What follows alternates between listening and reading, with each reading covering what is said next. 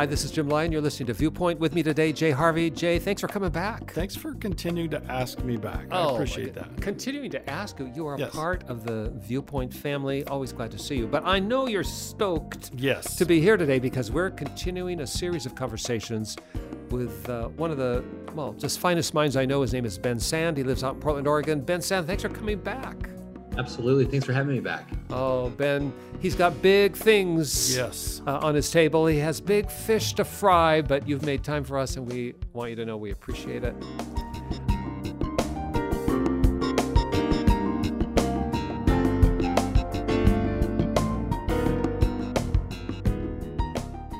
Ben Sand is a guy who is the founder and the president of what's called the Contingent, uh, which is a, well, he would describe it as a nonprofit uh, venture organization. It helps develop social entrepreneurship to advance the cause of good things in his town, in his state.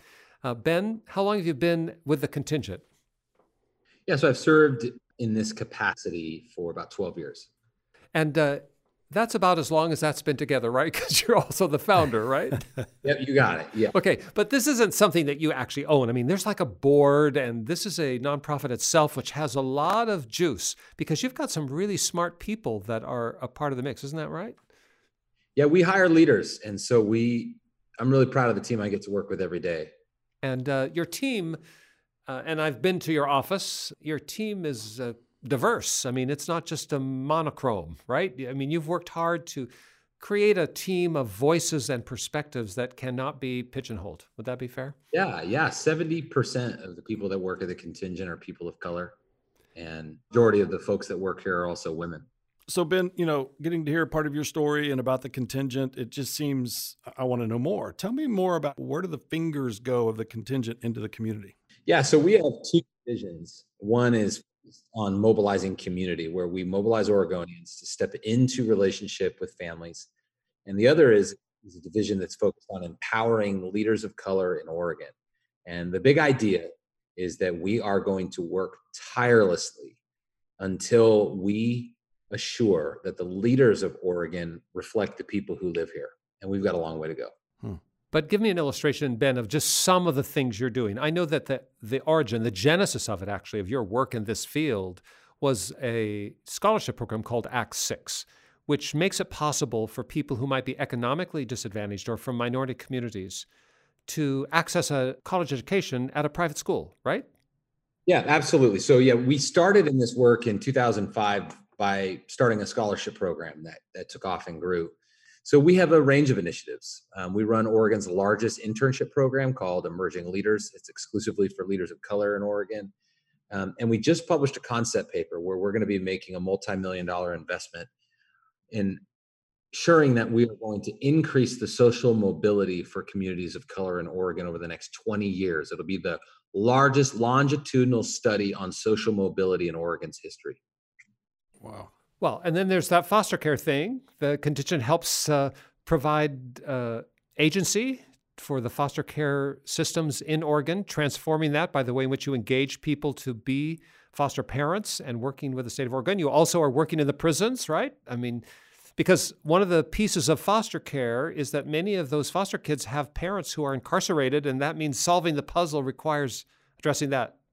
Tell me about that just for a brief. Absolutely. Yeah. It's an initiative called Know Me Now. You can check it out at knowmenow.org. And we published a, a big study on the challenges that we face, not just in Oregon, but across the country regarding the recidivism rate. Uh, in other words, what happens when men and women leave incarceration and attempt to, to go back home? In Oregon, 53% of people that leave prison are rearrested within three years. We think the faith community has a role to play. We think the community has a role to play to do whatever's possible to help ensure that these men and women are surrounded by people who are going to walk alongside them and increase their pro social network to keep them home. So, whether it's foster care or working with prison reentry, or whether it's working to empower young leaders to rise into leadership positions in Oregon or closing the wealth gap, we've got our hands in what can at times seem like a lot of different pies, but really it's it's it's an integrated strategy to serve the most vulnerable among us.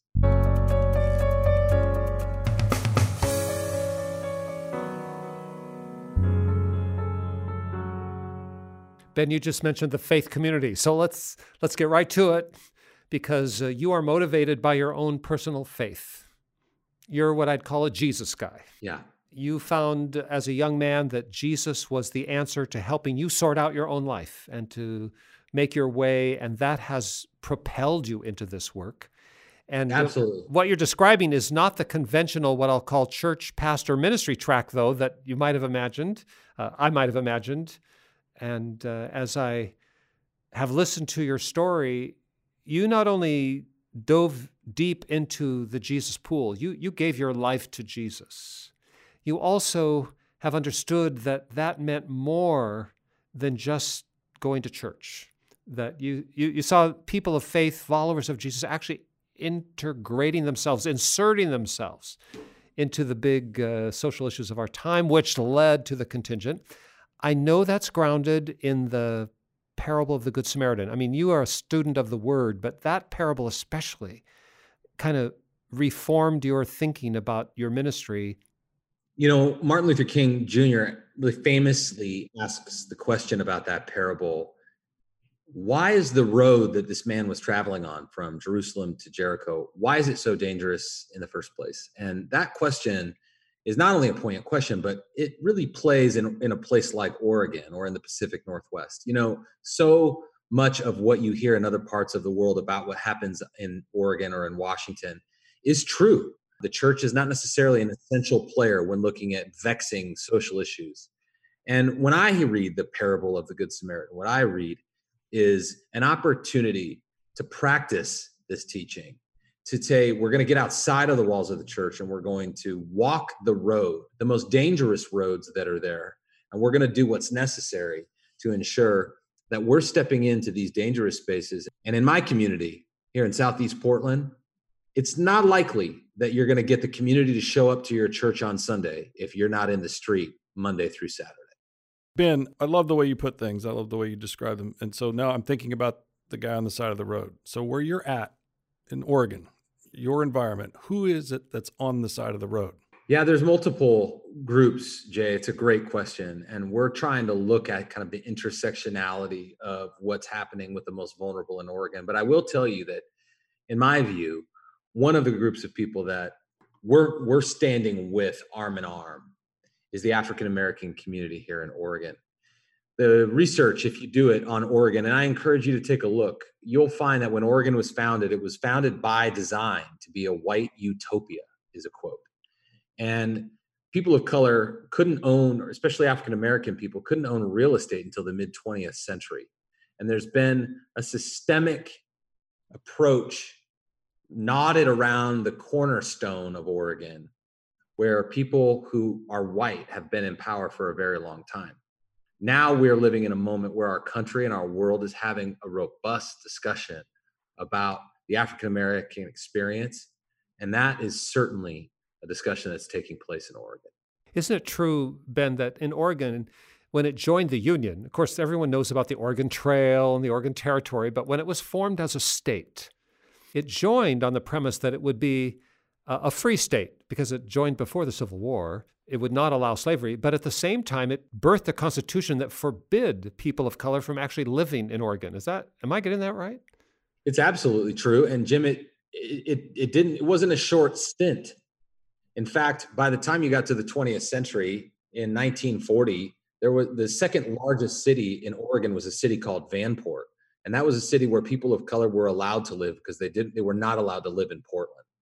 That city was the largest urban housing project in the United States at the time. And in fact, uh, just a mere eight years later, on May 3rd, 1948, a dike holding back the Columbia River swept the city of Vanport gone, clean off the map. And so the African American experience has been one of being swept and we're we're tired of it and we're looking for new ways.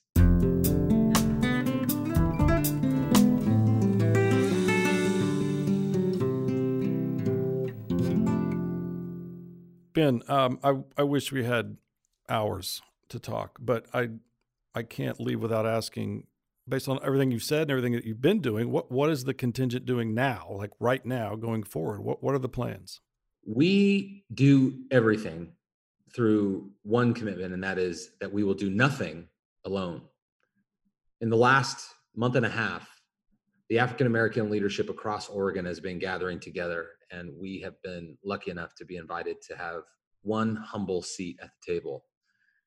And we, as a collective, have been asking the state of Oregon to enter into a new period, a period where we would establish a new fund designed to increase mobility and resiliency for the Black community.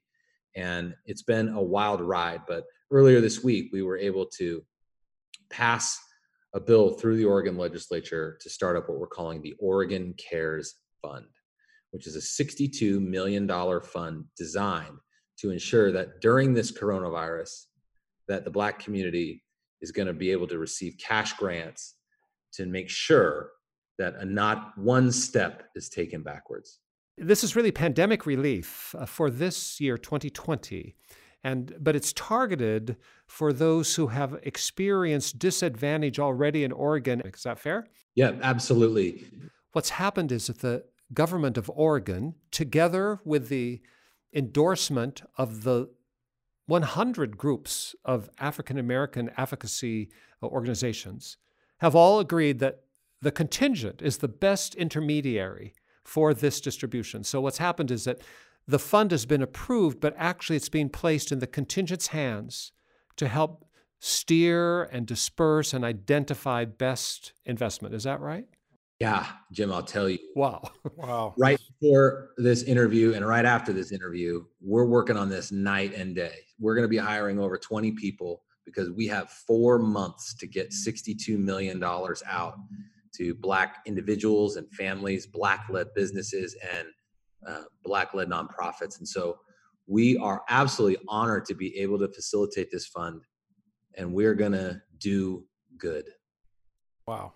But now tie that back to the parable of the Good Samaritan for me. So you see this. I mean, you're in the game. You, Ben Sand, are riding this uh, train because you know that for you, it's fulfilling the calling of Christ that you discovered in that parable. How so? I think too often, this idea of mercy, right? You see someone that's on the side of the road, and and you, the listener, you see this person. You might see this person today while you're driving of the road. It's it's not enough to give them a meal or to give them a dollar. It, we have to ask the question: What does it look like? Increase mobility. And in this story, parable of the Good Samaritan, the Samaritan takes this person to the inn and says, "Take care of this person." Period. Full stop. I'm not worried about the cost.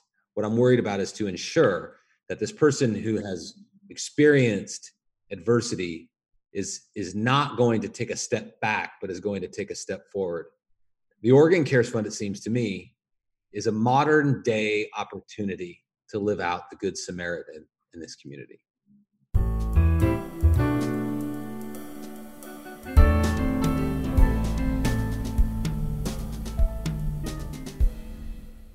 to our listeners today who are hearing all this and in a way it's overwhelming my goodness that Ben Sand guy and his group, they're they're doing all these big things. I'm just a small nobody, or I just don't know how that could work where I live. What would you say to them, Ben? What should how could they respond to the moment where they live? I think one of the things that would be really important uh, if you are have to engage in the discussion that we're having in our country about race, ethnicity, our history, power, I would really encourage you to consider increasing the proximity of your investigation to make sure that it's just as relational as it is theoretical or political. And right now, as as a listener, maybe ask yourself the question, am I sitting down and breaking bread with someone that has a different experience than me? And let me add just one thing to that person who might be saying, I, I, could never do what Ben does, because I used to be somebody that thought that way when I would see other believers or other uh, people in the community. Uh, I think we have to remember Ben started with a decision to follow the teachings of Jesus. that is a journey. The more you follow, the more chances you get to stop and look around and go, wow, how did I get here? So it's just that first step and a commitment to follow. Don't worry about the end result, leave that for Christ. And as you uh, make that decision to follow, never stop in the following. That's right. Sometimes we imagine that we have uh, taken the trip and now we can just rest here. But as long as Jesus is walking, he's going to walk ahead of us. That's right. And I think Ben Sand is a story that has continually grown because you have continued to follow down a road that nobody could have foreseen. Ben right. Sand's so proud to know you. Thanks right. for sharing today. Incredible story. And uh, we're so proud to know you too listening today. We're not sure what your context is. We're not sure even where you live, what your challenges or opportunities might be. You might be personally in a scenario where your own life feels like it's unraveled. Maybe you've been personally impacted by the pandemic, physically, or lost your job or had economic distress. Maybe you're a person who's in a community that feels like it's underserved and maybe you're just a person who is uncertain about what does the world hold for me. We're here to tell you Jesus is two steps ahead. And if you will, just like Jay said, make that choice to keep your eyes fixed on Him. Surrender your life into His hand. And then allow God to lead you. You might think, I've got too many problems. I can't help anybody else. No. Wherever you are, whoever you are, you can help somebody else. Take a step with us right now. Just take a moment, take a deep breath, and pray with us, and just see where God will take you. Our Father, we're thankful that you understand and know all things about this world, and you comprehend the difficulties that people face. You have actually walked in this world in the person of your Son Jesus, and you've experienced the bruising, the wounding, the abandonment, the betrayal, the awfulness of this broken world. But at the same time, Lord, you are bigger than those things and are always at work to make it a better, more whole place. And your Son Jesus has made it so, and He's made a way for us to help make it so. And today, Lord, we once more lay our lives at His feet. We admit, Lord, that by ourselves we are not enough. Uh, in our own history, we have failed and stumbled and sinned. And we ask your forgiveness. We receive your grace and ask that you'll make of us new people and open our hearts and minds to being more than we have imagined we could be. May the world be better because we follow Jesus. That is our prayer, and we ask this in Jesus' name. Amen.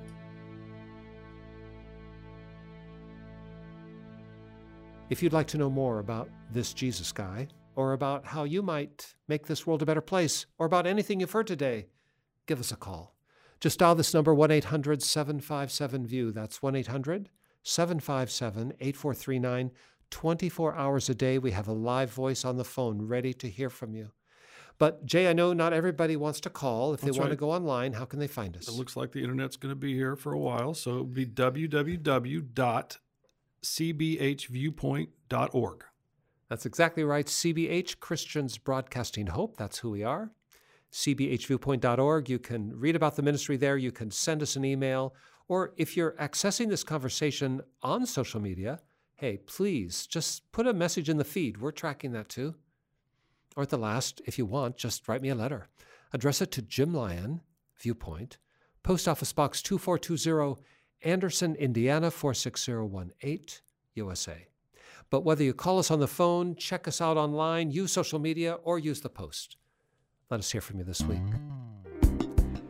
Ben Sand, you always leave me better than where I started. Thanks for coming alongside today.